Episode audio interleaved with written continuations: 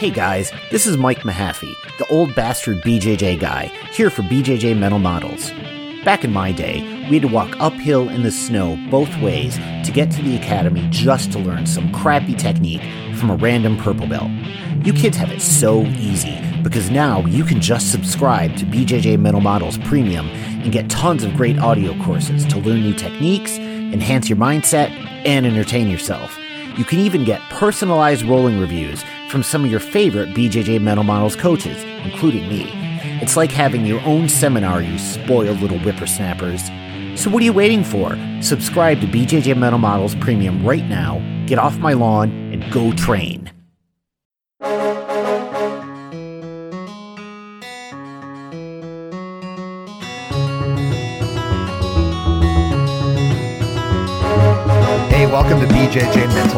Episode 262.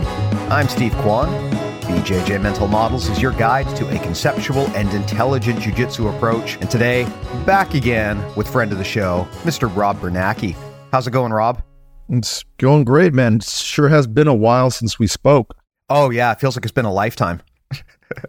now, hey, I don't know if we need to do an intro or anything because, again, hasn't been that long, but there has been a major update.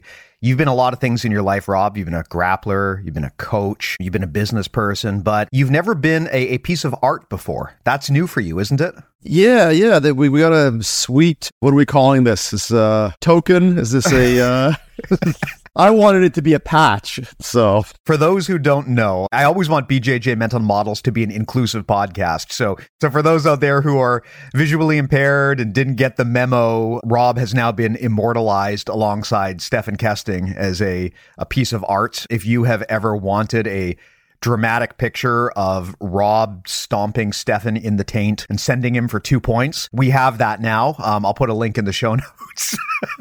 Maybe the most unhinged piece of merch that's ever been made in the history of jiu-jitsu, but you know what? People seem to like it, and who am I to argue with the market, right, Rob? well, the market knows all.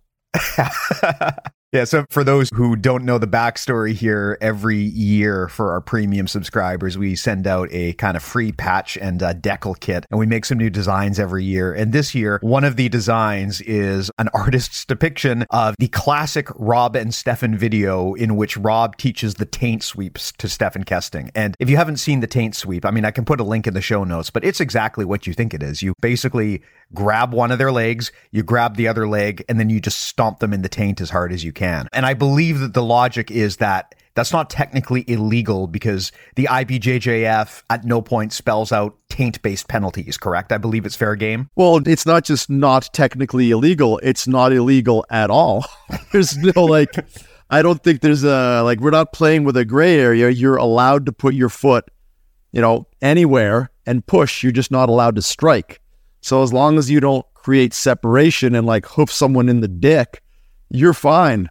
It's uh, you know, it's one of those things that qualifies as a them problem, not a you problem. If they don't want pressure on their taint, all they have to do is fall down.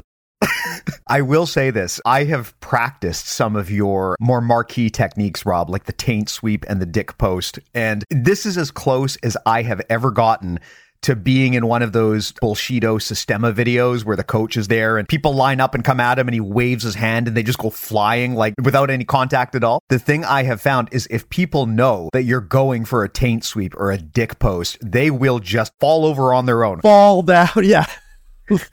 They don't want any part of that. I was at Matt's gym teaching one time for him and I taught the dick post and I couldn't even get my uke during training to stay still long enough to demonstrate the technique because he was just trying to get the fuck out of there. Uh, yeah, well, this is why my preferred uke for these demonstrations is Rory because it does give me great joy to like launch him in the air yeah, yeah, absolutely. via the taint. well, I you know what? Just for those who missed the memo, I will put a link to this wonderful piece of art in the show notes, as well as the taint sweep video for those who want to level up their taint game. But yeah, anyway, there you go. I was also saying we should probably turn this into an NFT, right? We might as well just go all the way, see if we can shake people down for some money. Well, I mean, if we, if we need at this point yet another like you know Darwin Award slash IQ test slash gullibility test, at this point, if you're still buying an NFT from anybody, you deserve to get fleeced. So you may as well give us your money. exactly. So uh, join BJJ Concepts and BJJ Mental Models Premium, I suppose. But anyway, believe it or not, Five minutes in, we're not actually here to talk about taints and NFTs. Exactly. As much as I would love to do a podcast about this, and I'm not going to rule out an entire taint based, NFT based podcast at some point, we're here today to talk about gamification. Now, we actually wanted to do this with Rob and Stefan because you guys are putting out a new instructional on this shortly. But unfortunately, Stefan is off actually doing legitimate hero stuff. He literally had to go fight a fire. Yes, he literally had to go fight a fire. You know, when people say, hey, sorry, I can't. I got, I got a fire to put out. Yeah, actually. It was actually a legitimate fire. Yeah, Stefan's a firefighter for those who don't know. But anyway, all of that aside, let's talk about gamification, Rob. Um, this is a fun concept. It's been around in my industry, in the software world for a long time because a few decades ago, a bunch of extremely ethical people realized they could take boring business stuff and add game based elements and kind of psychologically hook people in and try to make things more interesting than they actually are. But this has also been a, a very growing area of jujitsu coaching, especially in the last decade or so. I know that you've been a big advocate of this with your fuck your jujitsu system for a long time. Maybe tell me a little bit about this. I mean, talk about what gamification means to you, and probably also let's explain exactly what it is and where the line is. Because when you hear people talk about other coaching methods, like um, you know, when they're talking about eco-based coaching or any of that stuff, sometimes they talk about gamification but they're actually different things. It's just sometimes this gets co opted into other systems as well. So, why don't you tell us what gamification really is and how this all came about in your system? Yeah, I mean, I'm glad you brought up the business thing and trying to make something more interesting than they actually is. Because if there's one thing I need is a gimmick to try to make me more interesting than I actually am. So that's kind of why I, I gravitate to this stuff. Um, but uh, in all seriousness, the um, the process of gamification is we're going to probably get into the weeds a little bit because like ultimately jujitsu is just a game, right? So if we say, you know, we're gamifying jujitsu, like how do you gamify a game that's already a game, right? Like jujitsu has certainly if we're going to you know treat it as a sport, it's just got certain rules and you're allowed to do certain things, you're not allowed to do other things, and so that makes it a game. But what you'll find is when you establish the parameters of the game as it is. One of the big appeals about jujitsu is the game is very vast, right? Like amongst grappling styles, I would say jujitsu has certainly if you're going to go into the no-gi, like more open rule sets, it has the and even in the gi, it has the least amount of restrictions in that, you know, like there are a bunch of different win conditions, but it's like a pin doesn't end the match, a takedown doesn't end the match. Pretty like all the other grappling styles, whether they be gi based or, or no gi or wrestling, judo, there is a more hyper specificity that's created by the rules. So with jujitsu, because it's so vast and because so much is allowed. There's so many different things that we're working on. Gamification is the process, eh, let's you know, specific to jujitsu, of taking those subcategories, taking specific skills that you are trying to develop and creating games or you know constraints right like the probably the most common term that people will have heard that describes this is constraints based learning so we are trying to create a set of constraints a game within the game that allows you to focus on skills that would otherwise be very difficult to get good at, at least get good at quickly within the more open, you know, sandbox type of environment that we've got when we're rolling for a number of reasons that we'll probably get into throughout this discussion. So, yeah, gamification is basically taking subcategories and creating really specific rules around what you can and can't do with the aim of encouraging skill development, uh, discovery, and also depending on how you do it. And then one of the ideas behind Fuck Your Jiu-Jitsu is creating an, a certain imbalance so that people of varying degrees of uh, size, experience, strength, athleticism, et cetera, et cetera, can still train with each other. So, like, if you don't create the different restrictions that we create with all of the different games that we make, if you just have people do jujitsu together, somebody who's more experienced or stronger or more flexible or faster, whatever, will just win a lot of the time. And frankly, less actual jujitsu or less actual development occurs. It becomes much more of a just an athletic exchange, or you know, like, the stronger person will win more often. So there's a, so many considerations for how to develop the different aspects of jujitsu. Because again, there's just so many things. There's there's guard, there's passing, there's sweeping, there's submissions from the bottom, submissions from the top. There's takedowns. There's counter wrestling. There's submissions to counter takedowns. There's taking people down into submissions. There's dominant positions. There's escapes from dominant positions, transitions, and back take. There's so many things to try to get good at, and it's actually quite difficult to be a well-rounded grappler and be good at all of these things if all you ever do is just learn techniques and then roll like full on free sparring, no restrictions. That is an insanely difficult prospect unless you're in just an absolute savant or an incredible athlete. So if you don't have a process for creating skill, because uh, you know ultimately the skill in jujitsu comes from playing the game, right? Like one of the distinctions that's made in ecological approaches is like pretty much the best way to learn and develop a skill is to do so during the course of gameplay. Just drilling, just practicing a technique against no or minimal resistance is a really poor way to translate a skill. So now imagine you're trying to learn a movement and then try to translate that into a skill when so many things are possible in an unrestricted role. So by creating these restrictions, by creating these parameters, by creating these constraints and these these rules of these different games, you allow people to optimize the process of translating from explicit to implicit knowledge to where it just becomes something that their body does because they've played a game based around it. Yeah. Was that too convoluted or does that make sense? No, no, I think that was a great explanation. The challenge that often comes up when you dig into systems like this is how do you distill this down into plain speak? And one of the things I like about gamification is that it is quite easy to just take this idea, explain it, and slot it into systems. If you take a look at a lot of other coaching models like reverse classroom or eco based coaching systems, the challenge there is that they are very complicated and they're very specific. You have to kind of do your legwork if you want to understand what they are and how to fit in. But gamification is really just about incentives and motivation and building ways to instill that in your user, so to speak. In the software world, gamification is huge. So you'll, you probably have noticed if you're an old person like I am and like Rob is that, you know, around the beginning of the 21st century, there was this big push to gamify a lot of software. And all of a sudden, every software product that you use and every website you go to has little badges they're trying to reward you and they're giving you points and they're you're getting to level up and they've got a little progress bar going across the screen. These are basically psychological tricks. That's gamification in action. They're taking the kind of elements that you would often get in games and in this case, they're taking things like the level up and the progression systems out of video games and they're putting them into boring shit like work software. And the idea is that if you do it right, this can keep people engaged and maybe even equally important, it can also help direct their attention to what you as the coach or the guide want people to see. Because you're right, the traditional approach, Rob, in jiu-jitsu has been kind of open field. The idea being that you learn by doing,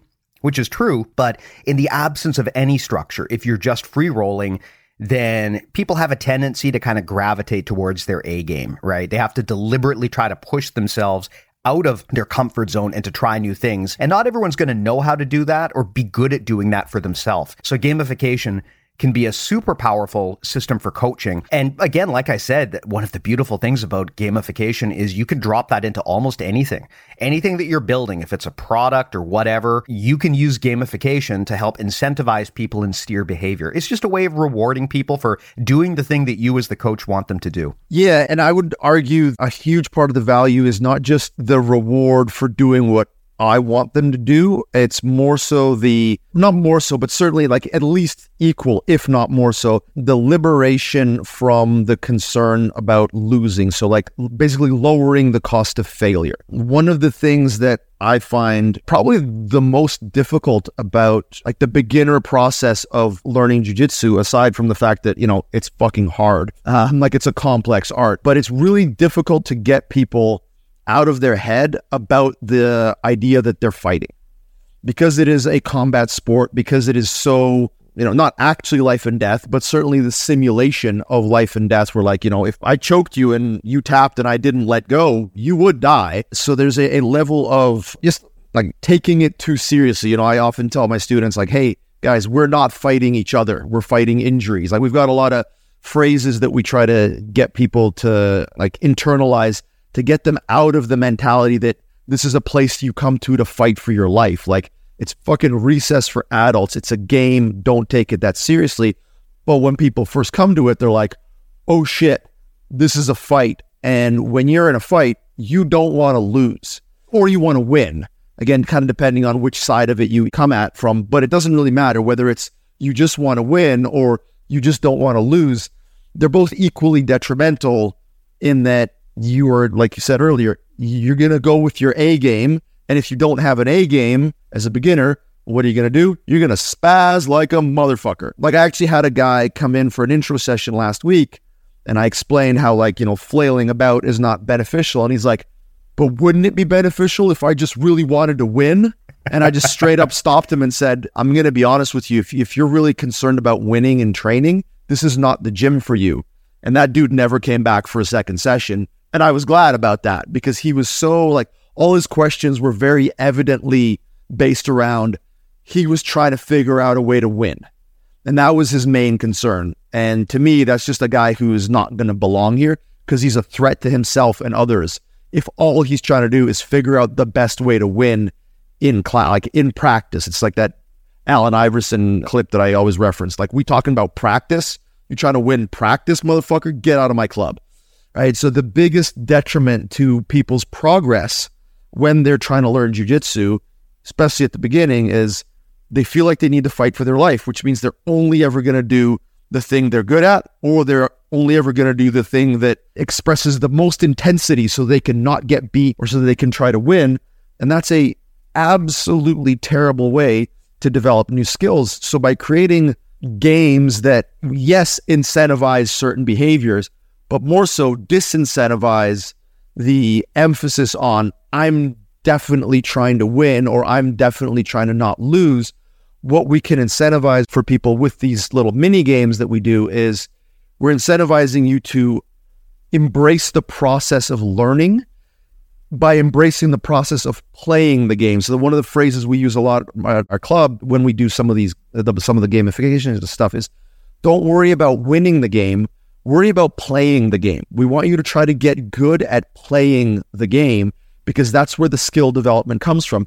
And with a lot of the games if we're able to take the notion of winning and losing out of it, that sets a different playing field for people where they're not worried about being super tense and not allowing anything to happen. Because that's the worst thing. You know, you're trying to get good at jujitsu, and most people try to get good at jujitsu by trying to allow the least amount of jujitsu to happen during the roll. It's like two white belts in closed guard for five minutes. Fucking nothing happens.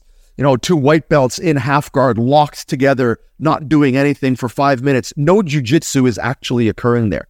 So there's a lot of stuff that you can do to incentivize people, yes, to like pursue certain goals for a win. And when we certainly do that, like we've got gamification that we do at the club that is based around try to hit this goal because you want to win. But we also have a lot of stuff that's based around try to reduce your desire to win and try to just enjoy the process of playing the game. Yeah, you bring up some amazing points there. I think for most people out there who have been training for a while, they may have lost touch with how scary and intimidating jujitsu is for a first timer.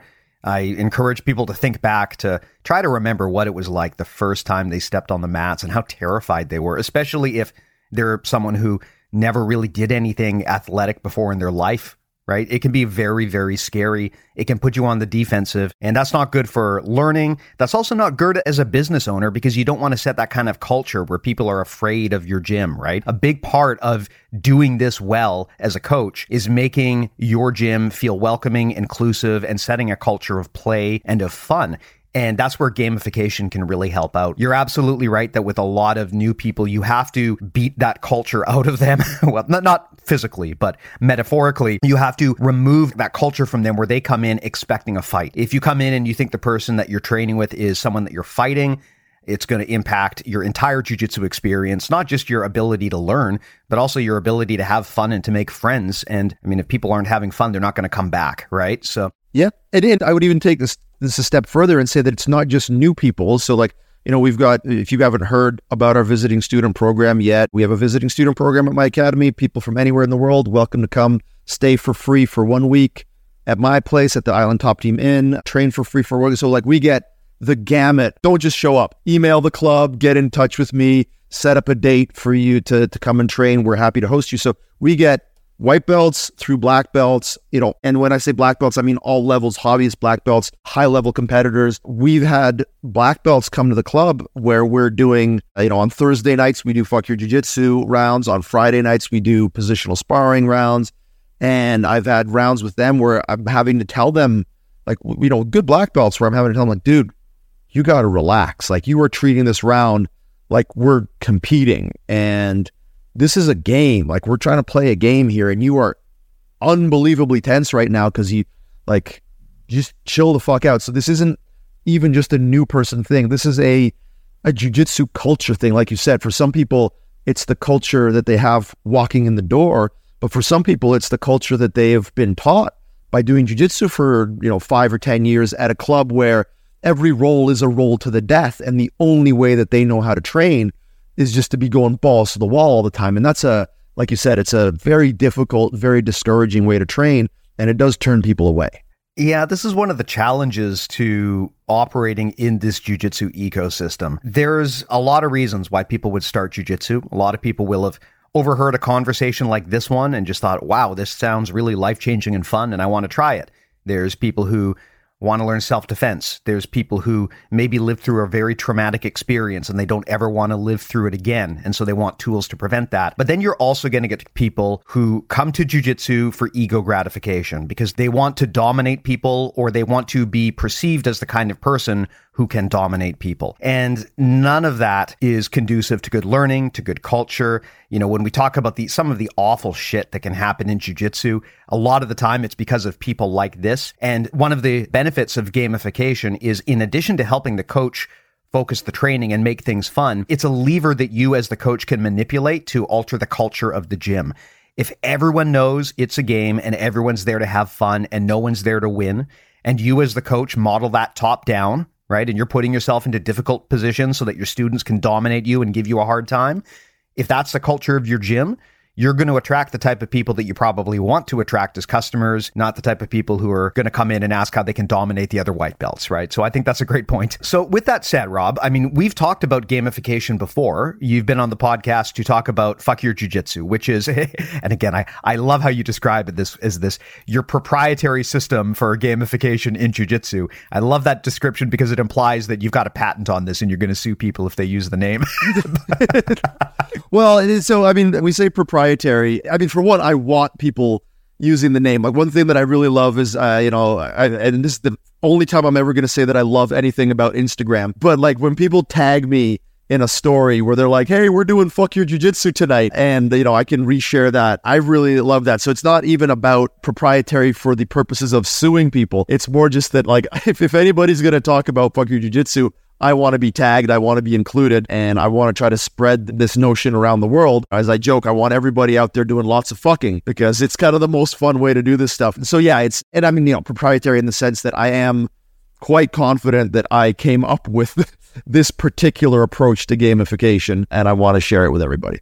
Nice, nice. Now, for those who who missed that episode, I'll put a link in the show notes again because we had a really detailed talk about the nuts and bolts of of your fuck your jujitsu system. But part of the reason you're here today is because I believe you and Stefan are working on a new instructional. Now, unfortunately, Stefan can't be here. He's too busy doing hero shit to hang out with us, which is totally fair. But maybe you can help me explain what is it that you've packaged together here? You know, this is going to be a very valuable resource for people who want a very easy to understand primer into how both a coach can build games for the students, but presumably how students can also build games for themselves. So maybe talk to me a little bit about how you've got this structured and what you're putting together. Yeah, so that's a really good point that you made about it being both a, a resource for coaches and also a resource for students. So, like, one of the main things that we get when visitors come here is they want to or you know they'll ask me like how can I take whatever you know I'm learning here and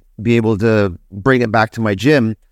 And the answer or like what should I take back to my gym or you know questions of that sort. And the invariably the biggest value add I can give people is to teach them how to play these games how to do fuck your jiu-jitsu rounds how to do gamified rounds and how to do specific positional sparring rounds which are all categories of uh, gamification that we use at my academy.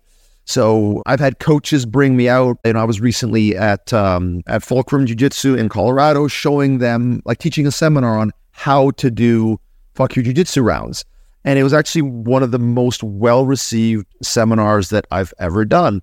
And I was very nervous about that because, like, obviously my students are pretty sold on fuck your jiu jitsu, and the people who already subscribed to my online academy are pretty sold. People who've like got my material from Stefan are sold on it. But, you know, when it comes to a room full of people who have not necessarily done this before, can I show them in the span of a two to three hour seminar, A, how to do it, and B, how to do it in a way where they can clearly see the benefit of it and how much better they could get if they did it.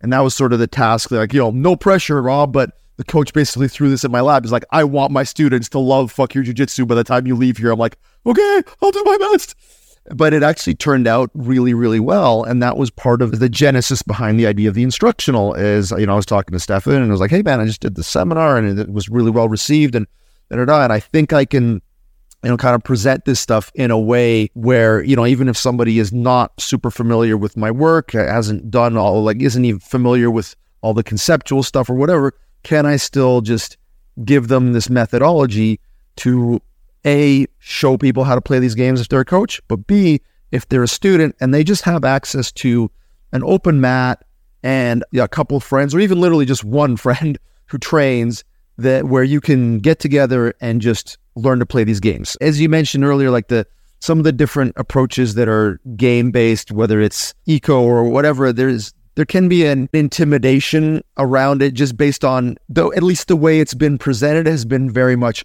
all or nothing. It's like if it's this, it's just this, and you can't do any techniques, and you you just got to play these games this way. And yada, yada. Whereas we're trying to do with this is give you a few different categories of games that you can play.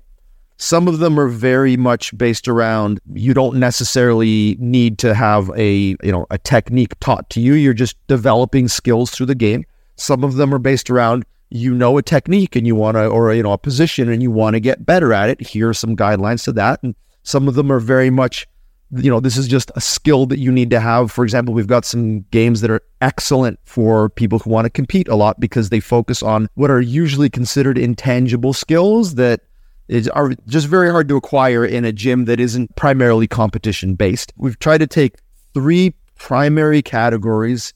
The first one being fuck your jiu-jitsu and how do you do the different fuck your jiu-jitsu rounds that we do at my academy and we break that down very specifically as to like what the different layers are, how you can give your partner, like how to create affordances so that, you know, one person does feel really comfortable allowing their partner to get certain amount of, or, or far enough or deep enough or a certain amount of attack off before they respond. Because again, one of the primary things that people tend to do in jiu-jitsu is try to not let things happen. And fuck your jujitsu is very much about like, I don't give a fuck about your jujitsu. So I'm going to let you do as much as you like before I actually try to respond. And so we, we very much teach people what the different layers are for the like, for somebody who just needs their hand held every step of the way. We're showing you how to do that.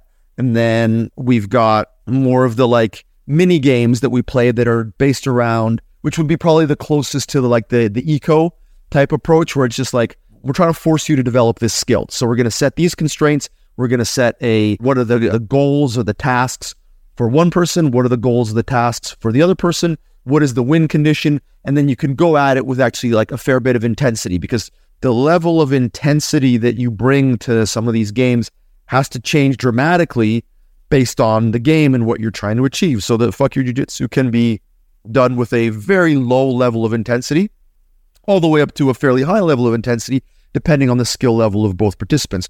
With the more of the little mini games, then we've got a much higher level of intensity a lot of the time. And then finally, we've got our positional situational sparring, which is uh, taking the approach of like again, I think most gyms at this point do some positional sparring, but it tends to look like start in closed guard and then that's it. I just go from there, or start in half guard and then just go from there. And if there's a parameter, it's start from half guard. And if one person gets a sweep, then it's done. If the other person gets a pass, then it's done. What we try to do in positional specific sparring is give more win conditions, more focused parameters, more focused tasks Uh, as an example, if you're sparring the closed guard, there are different versions of that. It's not just start from the closed guard, go for a sweeper submission. One of the parameters that we use, for instance, is if the guard player can get the passer's arm across the center line or get to an overhook and get their hips out to an angle. So basically,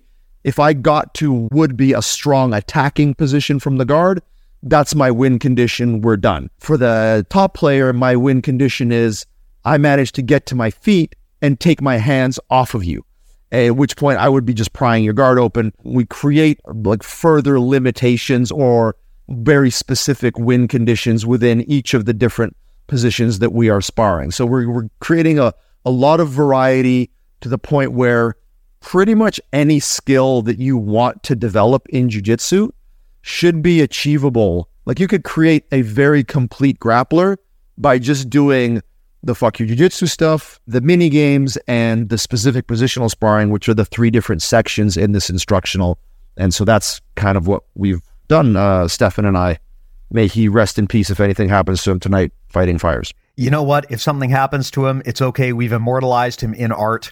He will be forever remembered as the guy in in this depiction of you and him getting sent with the taint sweep. So that will be his uh his legacy going forward. Sorry, Stefan, but he, you know all of the stuff. That- That's what you get for missing an appointment for a podcast to go save someone's life. You yeah, prick.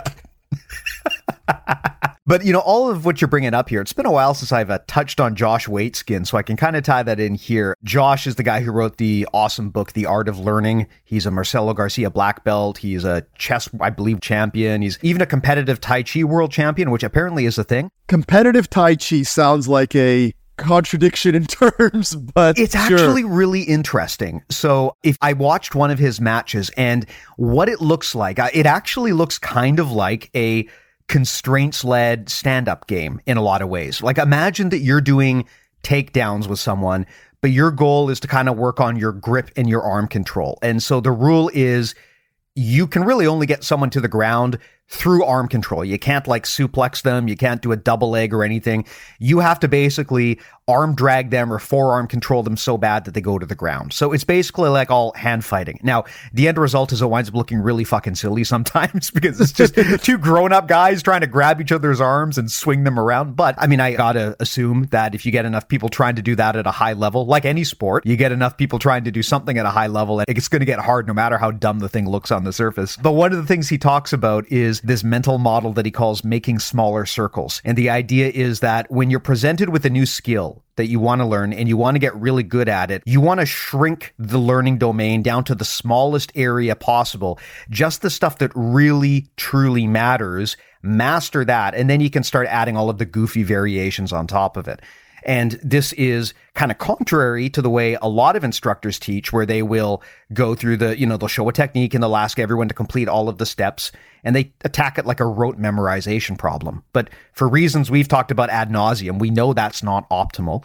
And the beauty of a games based approach is you can shrink the circle like that. So if, as you brought up, you know, you've identified one piece of the game that people really suck at and you want them to get better at, like guard retention, you can strip away most of the jujitsu, take all of that out, and just create a very simple game that is focused on helping people retain guard. Maybe a game where, for example, they have to keep their legs in front of their opponent at all times. Yeah, well, I mean, that's literally what fuck you jujitsu passing and fuck you jujitsu guard retention is. It's just there's a constraint on the guard player that they're basically not allowed to play guard in any offensive capacity. You can't make grips, you can't make hooks, you can't make clamps, you can't slow the other person down they are unconstrained. They can pass any way they like, and you just have to do guard retention. And, you know, I mean, again, just to, not that I want to hold myself up as any kind of example, but like I get tons of visitors at my gym. And when we play that game, even like good black belts, like guys who compete at black belt, they can't pass my guard when I'm just doing guard retention and they can pass any way they like.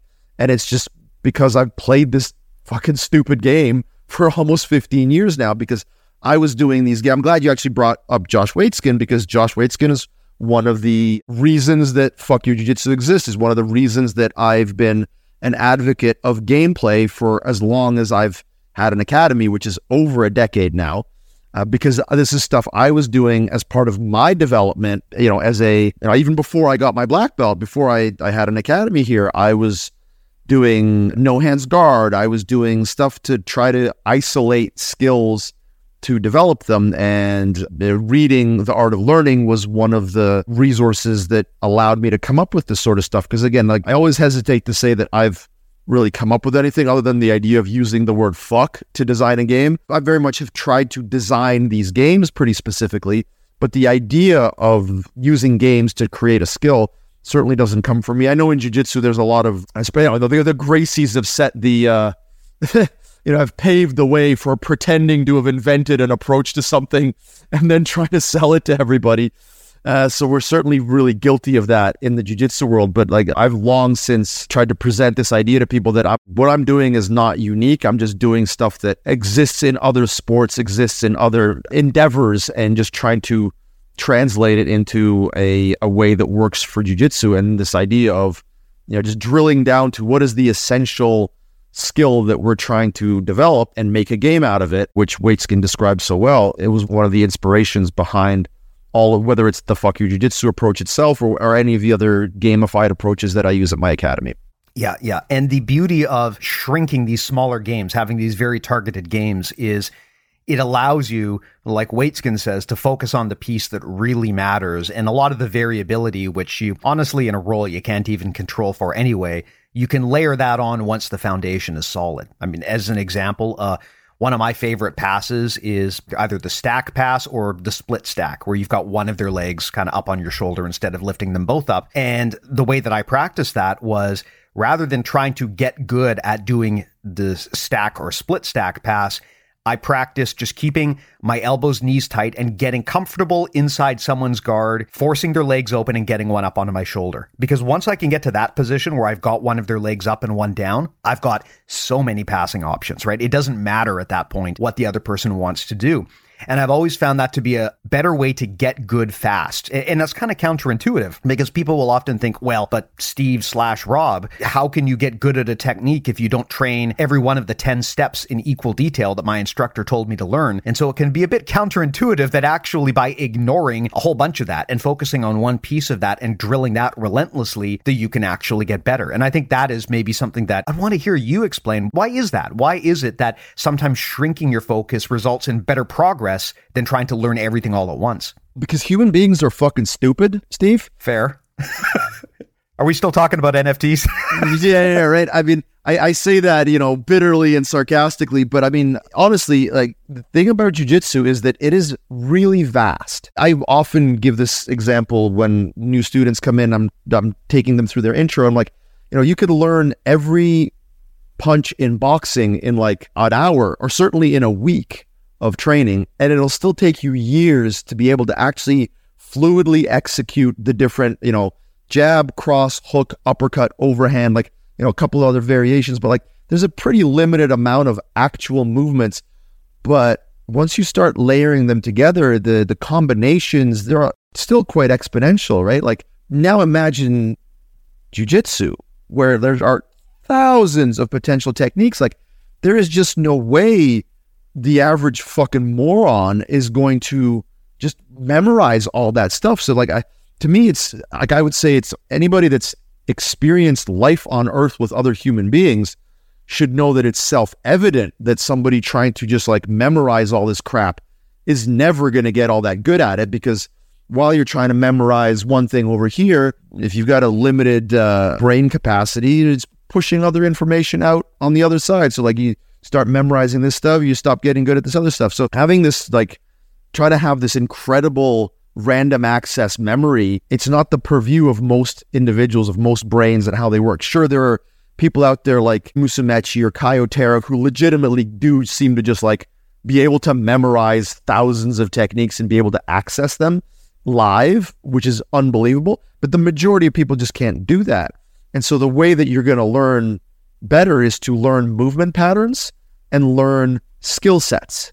So you don't have to be able to do a thousand moves that you're trying to memorize. What you have to be able to do is keep your base. Don't allow your elbows to get away from your body. Pin one of your partner's legs to the mat so that their hips are immobilized. Recover your posture when somebody grabs your head. Break people's posture so that when you go to do something to them, their spine isn't working quite right. Like There is, you know, keep have good balance when someone picks up one of your legs. There are skills, you know, have the ability to pick somebody up when they don't want you to. Have the ability to pin someone to the ground when they're trying to get up. These kinds of things. So there are skills that you can just, you know, develop by playing these games that you would just absolutely not be able to develop by memorizing a bunch of techniques. Just think the vastness of jujitsu makes it pretty self evident that you can't learn it by rote memorization. You have to just get in there, mix it up, have an idea of what your goals are. And that's why I think concept is so important because if you don't really understand conceptually what's going on, it doesn't matter how many games you play because if the tasks are so just specific to the game, then you don't really understand what you're trying to get at overall. But I mean, that's uh, maybe a topic for another day. But as long as you have an understanding of what the like the basic physics and body mechanics of jujitsu are and why these goals exist, creating gameplay around it is just so much more likely to enable people to develop the actual skill because skills are acquired for the most part easier and better through gameplay. Certain skills definitely like there's certain things that you just you have to have somebody teach you. You have to have somebody explain to you the step by step method of doing it before you could ever actually like be able to have the skill when you're actually playing the game or when you're actually rolling because some things are just that unintuitive, that complex that if someone didn't show them to you, you wouldn't just arrive there on your own and you wouldn't just arrive there because of some clever constraints. So there's like, I'm certainly not trying to suggest that everything can and should be learned by just games and constraints. But once you kind of have an idea of what the goals are, definitely the best way to get good at it is by creating a game where there is live resistance and you have to do problem solving. Like we as human beings, like that's how we learn. We learn through problem solving, through solving puzzles, through you know having a certain optimal level of difficulty. Even if you want to go back to like the the programming world or video games, there is a an optimal. I think I think some places call it the optimal state of arousal, which has sadly nothing to do with pornography. But it's just like there's a sweet spot where something is if it's too easy, you just get bored and you give up. If it's too hard, you get frustrated and you give up. But there's an optimal level of challenge with puzzles with games where it just keeps you engaged and you're trying to figure it out. And that's when our brains are the most active and the most rewarded. And that's what we're going for with this. It's just the, it's the most effective way for a human being to get good at a thing. Yeah, yeah, man, there's a ton to unpack there. I think you bring up wisely that, I mean, we've talked since day one about the importance of concepts in jujitsu. And a challenge people often have is okay, I understand what you're saying here, but how do I drill a concept? How do I practice a concept? I understand how to practice an armbar, but how do I practice a concept like the elbow knee connection? And that's where get very targeted games come into play. That's one of the things I love about targeted games is you don't have to drill an entire technique. You can drill a concept. So if you want to focus on the concept and the notion that grips dictate position and you should always focus on winning the grip fight, you can design games that are not really about classic jujitsu. You know, they don't really have much to do with passing or even positional advancement. You can design games just around learning to grip fight more effectively. So if you've ever listened to this show or BJJ concepts and you want to know, okay, what's a good way to actually train this stuff? That's where very targeted games are amazing. Um, something my brother once taught me a long time ago was that there are critical control points to different techniques in jujitsu. Not every step of the ladder is just as important as others. Some things only happen once in a while. You know, so much of jujitsu is dependent on your opponent and what their body type is and what they do. But there's other things that are always going to matter, other details that are almost always going to be something you want to make sure you get done. And understanding that, understanding that there is a core to each technique that you really need to nail. And usually that's going to line up with the concepts. If you can focus on training that, then a lot of the auxiliary details don't matter so much. I mean, if you can build a game, for example, where you get through or around a person's legs and you pin their shoulders, the actual details of a guard pass become much less relevant because you're going to figure it out on the fly. And not only that, when you talk about the targeting and the, say the critical control points, one of the things that I have found, I hesitate to use myself as an example, but I also think I'm a good example in the sense that, you know, A, I'm old and I'm not a good athlete. and I'm not particularly strong. And the amount of time that I have in training relative to and especially competing relative to a lot of the people that I train with, and a, the, certainly the vast majority of people that I compete against is fairly minimal, right? Like I'm a guy who rolls three times a week, who came to uh, you know jiu-jitsu more roundabout way didn't have a lot of gi training when i got my black belt they're, they're, like i've got a lot going against me and when i train with you know again black belts that are visiting my school, people whose schools I visit, yada, yada, yada. One of the things that I notice is, for example, if we're going to just have a roll, there are black belts that visit my club and we'll have a roll and it'll be a, you know, a fairly competitive roll. And then we'll have another roll and it'll be not competitive at all.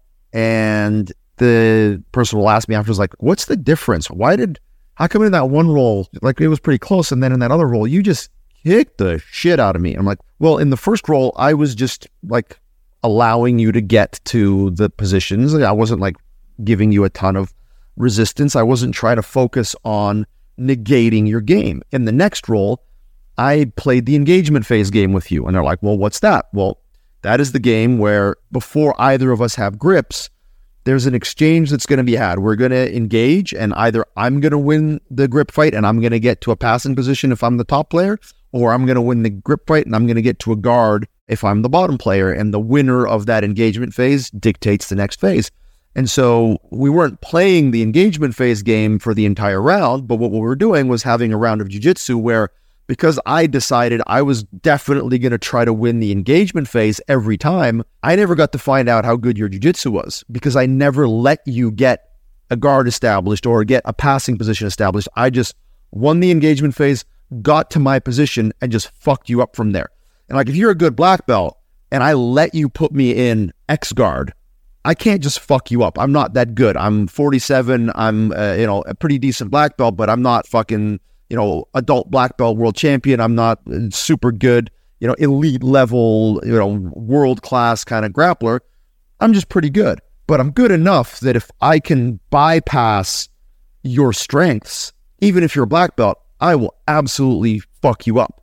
And the only reason I have the ability to do that is because I've played a lot of these games, right? Like we have visiting black belts that come to my club and we'll do some of the fuck you jiu-jitsu games they absolutely have no chance, even though they're good. Like, again, we'll have a, a, regular role and it'll be somewhat competitive, but we'll play one of those games and you can see there are skills that they, even though they're, they're good black belts and they've got a good overall skill set, there are certain things that they just absolutely can't do. Like, there are just skills that they do not have because all they've ever done is roll. And so the amount of reps that they have on completing a sweep against somebody who has good base and is actively trying to resist that sweep are minimal. Whereas I've got tons of rounds of people trying to absolutely not let me sweep them at the last stage. One of those being Rory, a fucking six foot six scarecrow who used to skateboard, so has unreal like base and proprioception and ability to recover from really deep sweep positions. If I can put Rory's ass down, I can put just about anybody down that I'm going to play that game with. Whereas when they try to sweep me, I can give them 90% of what they need, and they still will never, ever, ever complete a sweep on me. We can play fuck you jiu-jitsu top control where because they've only ever tried to pin people with a crossface and underhook and heavy chest to chest pressure, when you take those tools away from them and it's like, you got to hold me down just using levers or frames and wedges, but you can't put your chest on my chest, they can't hold me there for 10 seconds. Whereas I can hold them almost indefinitely. And again, if you don't have these games, there's absolutely no way you could develop these skills. So I think I'm a really good example of how you can achieve good competitive success and just good overall success in jiu-jitsu by focusing on these really specific things, even if you don't have a, a lot of athleticism, B, the recovery time that comes with being young or taking steroids and being able to train six days a week and two times a day and all that. I have a limited amount of time training and I have a limited amount of like physical resources, yet I'm still able to be much more effective than I frankly should be. And I ascribe that half to the conceptual approach or maybe 30% to the conceptual approach and probably as much as, you know, 50, 60, 70% to the fact that I play a lot of these games, so I have a much more diverse skill set where I can be skillful in so many more areas than somebody who just only ever rolls, even if they are very, very good from just rolling. Yeah, that's a great point. There's a whole element of strategy involving shutting your opponent down. I mean, I've heard this described as anti jujitsu, or Josh Wentworth from Georgia calls it negative jujitsu. And the idea being a lot of the time, we call it shobbing at my academy. well, the idea being a lot of the time, it's easier to stop your opponent from doing what they want to do than it is to do what you want to do. And I mean, look, there's very successful grapplers and cage fighters who have built a whole style around negative grappling and negative fighting, where a big part of what they do is just try to shut the other person down. Yeah, shut your game down, bro. I got to shut your game down. Yeah, yeah. I mean, if you're going into a competitive environment, it's not a bad strategy at all. But when you're in the lab or, you know, you're trying to learn, and just sorry to cut you off, but to be fair, we also do games like that where because you know one of the things that people who don't compete very much fall prey to is they want to play too much. I know Joseph Chen talked about this very recently. I saw him speaking about how like because he's so like I'm glad he he gave us a bit of a shout out where because he came up originally at a school Guillaume's Academy Nanjing BJJ where he was introduced to fuck your jiu-jitsu and it was apparently quite formative in his approach to learning. You know, he was willing to engage and play and and kind of would because he had developed such a diverse skill set that he could allow his opponents to get to certain spots on him, and he would always just have the answer. But then he found that that was running out at the you know at the peak. You know when you get a real specialist, you know you get a guy who's crazy good at the legs like a Mateusz Szczecinski.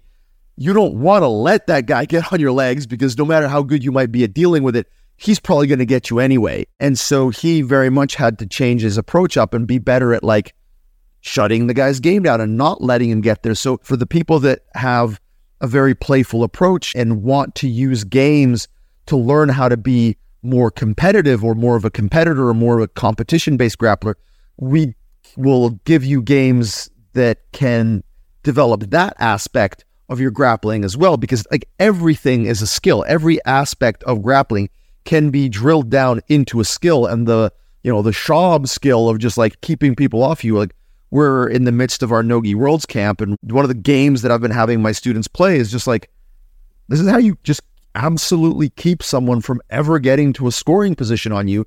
And if it comes down to it in a match and you're up and you need to eat out, like, eat up the clock, if you don't have the skill to beat them by passing their guard at that point and you're up, at least keep them from getting to a position where they can sweep uh, or threaten a sweep or a submission on you.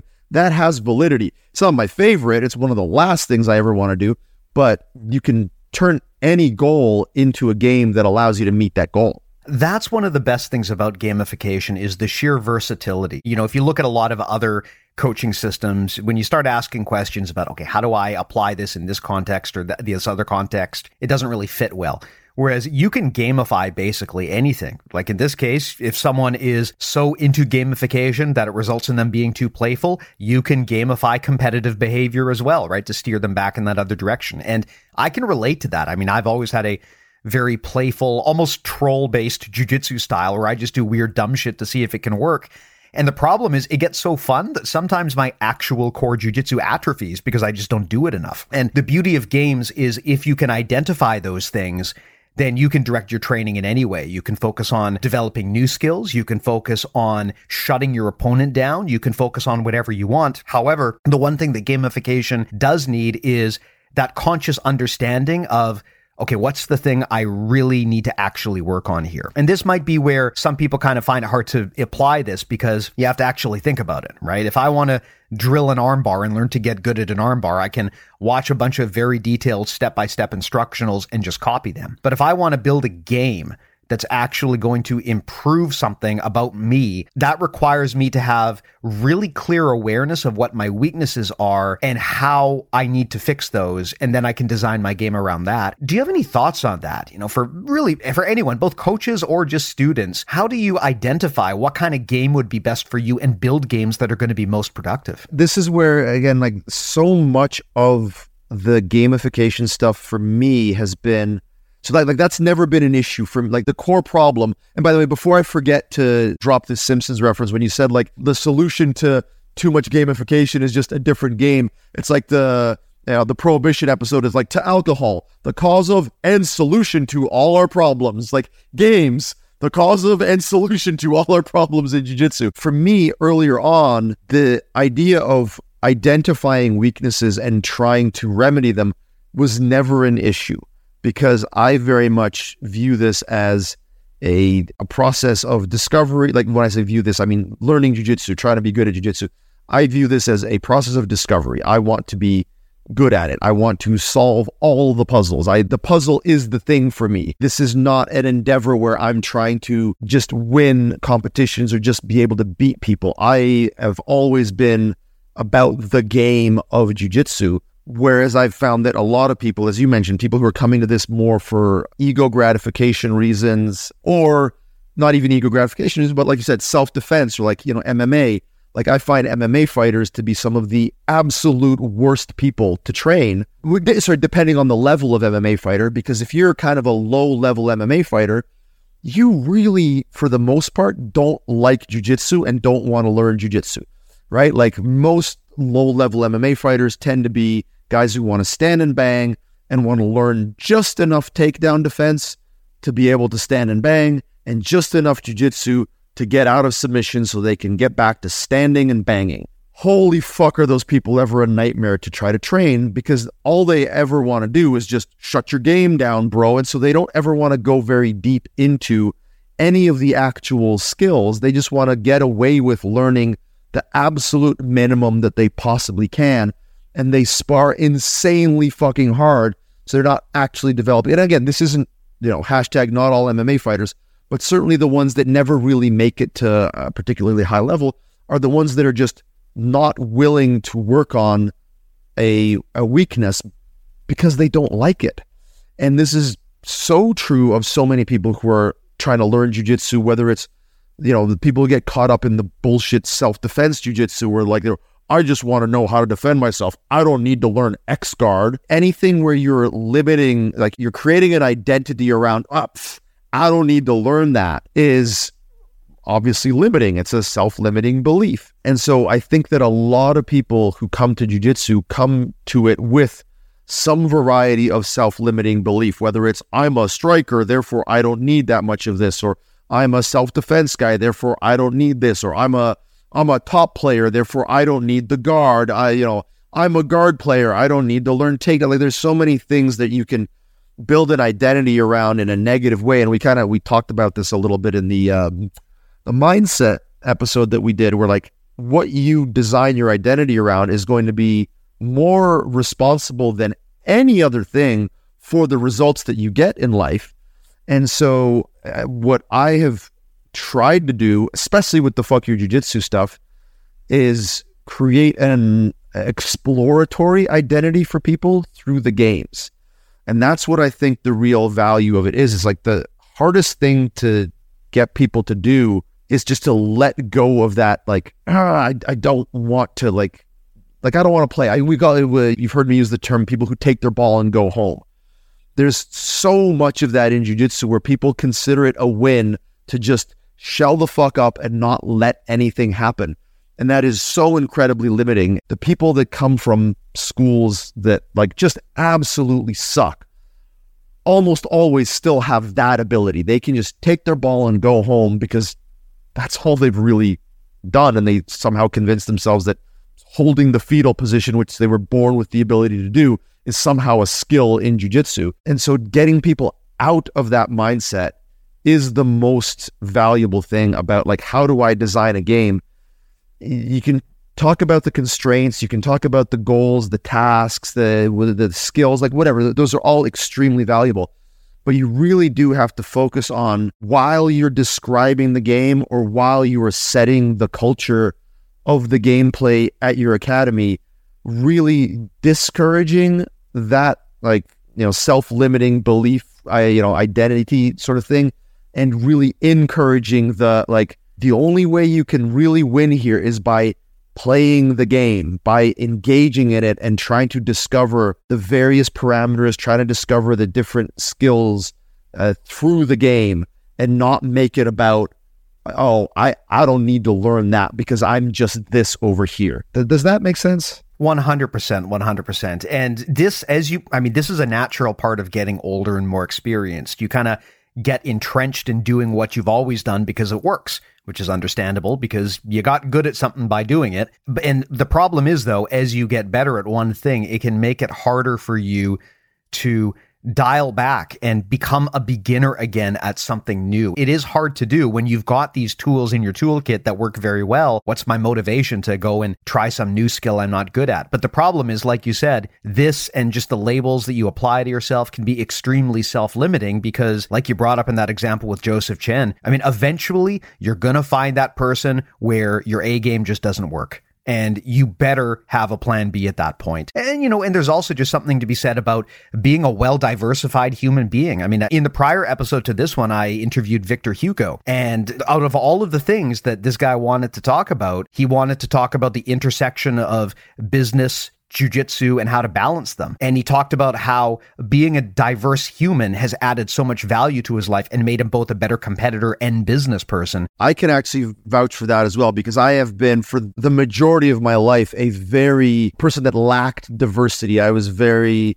you know, autistically mono focused on how can I learn this one skill as much as possible. And I've found that as I've become more diverse as an individual, which I've had to make a conscious effort to do, because it's not something that appeals to me. I very the appeal for me is in like super deep dive into one thing. And as I've become more diverse as a person and more diverse as a business owner, like like you know, I recently acquired the unit next door to my academy, so I'm temporarily a landlord, which I never thought I would become. And like the skill of communicating with the people that are now my tenants and all that, like this is a different skill that I have to work on. One of the reasons I have the visiting student program is so that I can become more effective at communicating with people socially outside of the realm of jiu-jitsu.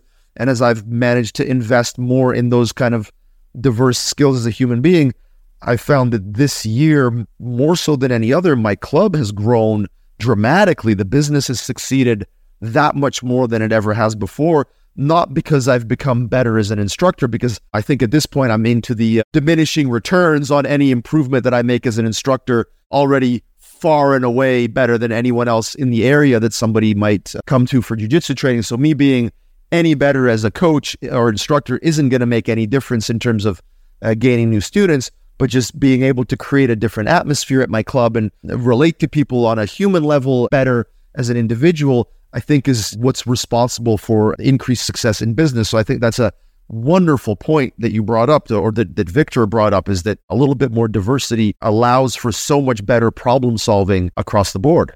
Yeah, there's actually an area of science that explores this. I mean, I am not super well versed in this, so please don't take this as gospel, but sometimes it's called transfer of learning. And the idea being that you can learn tangential, possibly even unrelated skills and it can give you a different perspective that allows your different areas of knowledge to cross pollinate and inform each other. Um, interestingly, they've even experimented with doing this with AI. Uh, it's an area called transfer learning, and even machines can learn that way too to some extent. I mean, again, please don't take this as some sort of definitive statement. Not an expert here, but I do find it interesting that there's a lot of people looking into just how sometimes looking into unrelated skills or tangential skills can make you better at the thing you were actually trying to get better at in the first place. And that's one of the areas where games is are really great because they encourage you to branch out and try new things in a in a non-intimidating way. If I go into a role, and I've had coaches do this where they say, and this is their idea of creating constraints. They'll say something like, okay, we're going to spar, but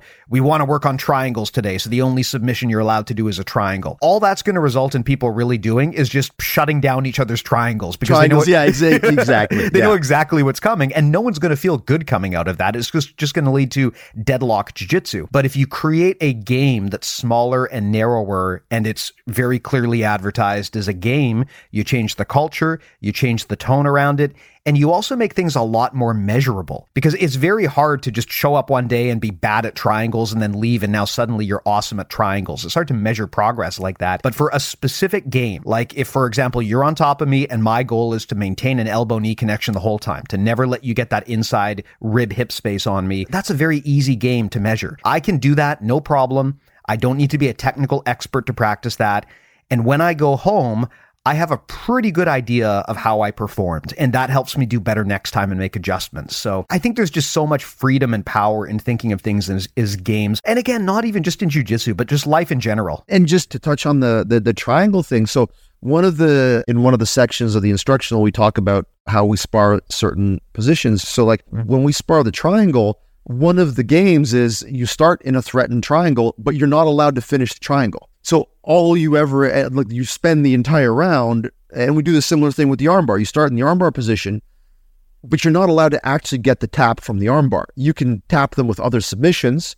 You can eh, transition to the back. You can transition to the mount. But basically, you spend the entire round trying to hold the armbar position for as long as possible. So if you spend an entire round trying to just keep somebody inside of a triangle, and you you do have the option of submitting them with other things, you actually get really good at triangles because you get really good at holding people in that position. And then you can make a game around, you know, can I just break your posture? Then you make a game where you start with the triangle and you can finish with the triangle, but it cannot be the triangle that you started with. So, for example, we will start with a, you know, like a front facing triangle from the guard type of thing.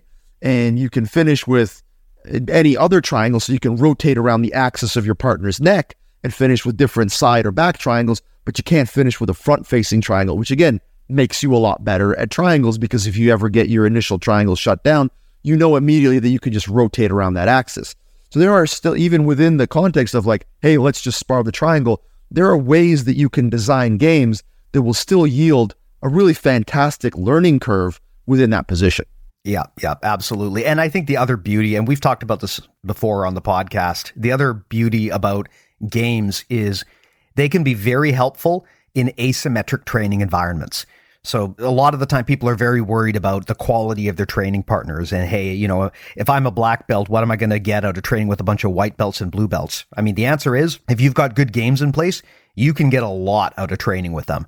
I mean, I am usually the most experienced person on the mat at my gym and I just design very restrictive games that make it a fair fight so that people have a chance. Sometimes that means I have to do stuff like let some white belt put me in a fully locked in submission, right? But I still get good reps. I lose sometimes because that's the goal. Like the other day, I got tapped up by a white belt because this happens. And that means I'm getting value out of the role. If you're just steamrolling the same people over and over again, you're probably not putting enough effort into making games that make it a challenge for you. And so whenever you're in that kind of situation, this is where games become very powerful. And the other thing that's great about them too is games you can you can play with yourself, right? I mean, you unlike a lot of other coaching systems, I don't need to get my coach on board. I don't need to get my training partner on board. I can just play fuck your jujitsu, right? If I am sparring with a white belt, I can just let him get a fully locked in submission on me and then start working from there. I can disrespect his jujitsu in that way. I don't need anyone's permission to train that way. I mean, this is most of my roles with anybody below purple belt. Yeah, yeah, right? yeah. Whether it's at my academy or anybody else's academy, I am doing fuck your jujitsu of some sort. Yeah, uh, I am working on specific skills of some sort. And it, by the way, it's it's funny that you mentioned the playing with yourself because I, if he changes the title on me, I'm gonna be pissed because one of the things that I'm trying to insist on is the title of this instructional should be quit playing with yourself. yeah, how to use games like fuck your jujitsu, et cetera, et cetera, to, you know, get better at jujitsu or get, you know, play with others, whatever. I definitely want the playing with yourself as, as part of this thing. Well, it's a valid point though that there is a lot of utility in being able to direct your training on your own. The big problem that people bring to my attention all the time is they'll say, Steve, these ideas that you talk about on podcasts, these modern coaching methods, they sound fantastic. Wish I could try them but my instructor is this hardcore dude who's been doing the same thing for 30 years. And you know he's all about drill to kill and all of this stuff. And he just he's not hearing any of it. And so what can i do? And there's no other gym in the area. So it's either this or i don't train at all. And i mean look you're probably not going to be able to convince that person to implement a full reverse classroom model. But what you can do is you can go into that gym and you can create games for yourself, like fuck your jujitsu. And that's super valuable. Also, it's a great conversation starter because, like you said, after like the third time you've done this to someone, eventually they're going to ask, what the hell are you doing and why is it working so well? And then you can sell them fuck your jujitsu which I'm presuming is what you want to do now, right? Let's talk about where people can learn all of this stuff. Yeah, yes. I wish we did have Stephan here so he could confirm for us what the exact title of this is going to be, but like I said, uh, fuck your jujitsu is definitely going to be in the title, whether it's the actual title or the subtitle. And I'm hoping that quit playing with yourself or some variation of that is going to be the main title. But either way, it will be, you know, the the game of the the fuck you jiu-jitsu gamification or gamification and fuck you jiu-jitsu positional sparring, whatever instructional from uh, grapplearts.com and it's hopefully fingers crossed here going to be released um, like mid December to late December. Nice. So this episode might come out around that time, maybe even a little bit before. So what I will do is I'll put those links in the show notes. I'll put a link to Grapple Art so everyone can go there. I am sure that when this is released, it'll be easy to find on the website. So Stephan Kesting's website, grapplearts.com is where this is going to live. Again, link in the show notes. But if people want something right now, Rob, we got to talk about BJJ concepts. Give it the plug. Come on, tell me about it. We've got an entire section on the site uh, for how to do fuck your jiu-jitsu. We've got mini games. Like a lot of my gamification stuff is also available.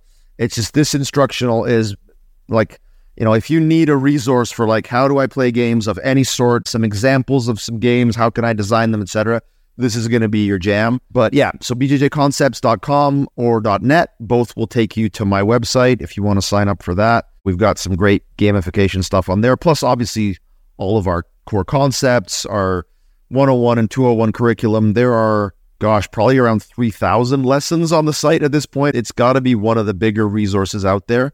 And it's certainly the only resource that I know of that has a pedagogy section that teaches you how to teach, how to be a good instructor, whether it's for group classes, private classes, seminars, how to coach at tournaments, how to uh, run your business, all that kind of stuff. We've got a pretty good resource on there. So if you're less interested in the games and more interested in the concepts and an actual curriculum, we've got that as well. Awesome. And if people want to shoot you messages and ask you questions or buy your NFT, where can they reach out to you? I am on Instagram for the time being until I can find somebody to uh, until there's an AI that can reliably replicate my inimitable style. I am actually the person that you are talking to. If you message me on Instagram at Island Top Team, you can certainly get in touch with my academy info at islandtopteam.com if you wanted to schedule a visit or you know have me out for a seminar or anything like that. Yeah, you can hit me up through either of those sources. Amazing. Well, thanks, man. As always, I'll put those links in the show notes. All of our stuff, if people want it, is at bjjmentalmodels.com tons and tons of episodes, many of them with our friend Rob here going in, into the back catalog there. There's a lot of content that's intended to be just as useful today as when it was recorded. So do check all of that out. That's also where you can sign up for our awesome newsletter. We send out some great thought pieces as well as show notes every week. Um, beyond that, if you want more, BJJ Mental Models Premium is where you go to do that. Again, this is all at bjjmentalmodels.com. If you're unsure of what premium is, we've got a massive catalog of um, audio courses on strategy, tactics, concepts with uh, some of the, the best minds in the sport, including our friend Rob here. Uh, beyond that, you can also. I was going to say some of the best minds in the sport and, and Rob. Rob yeah.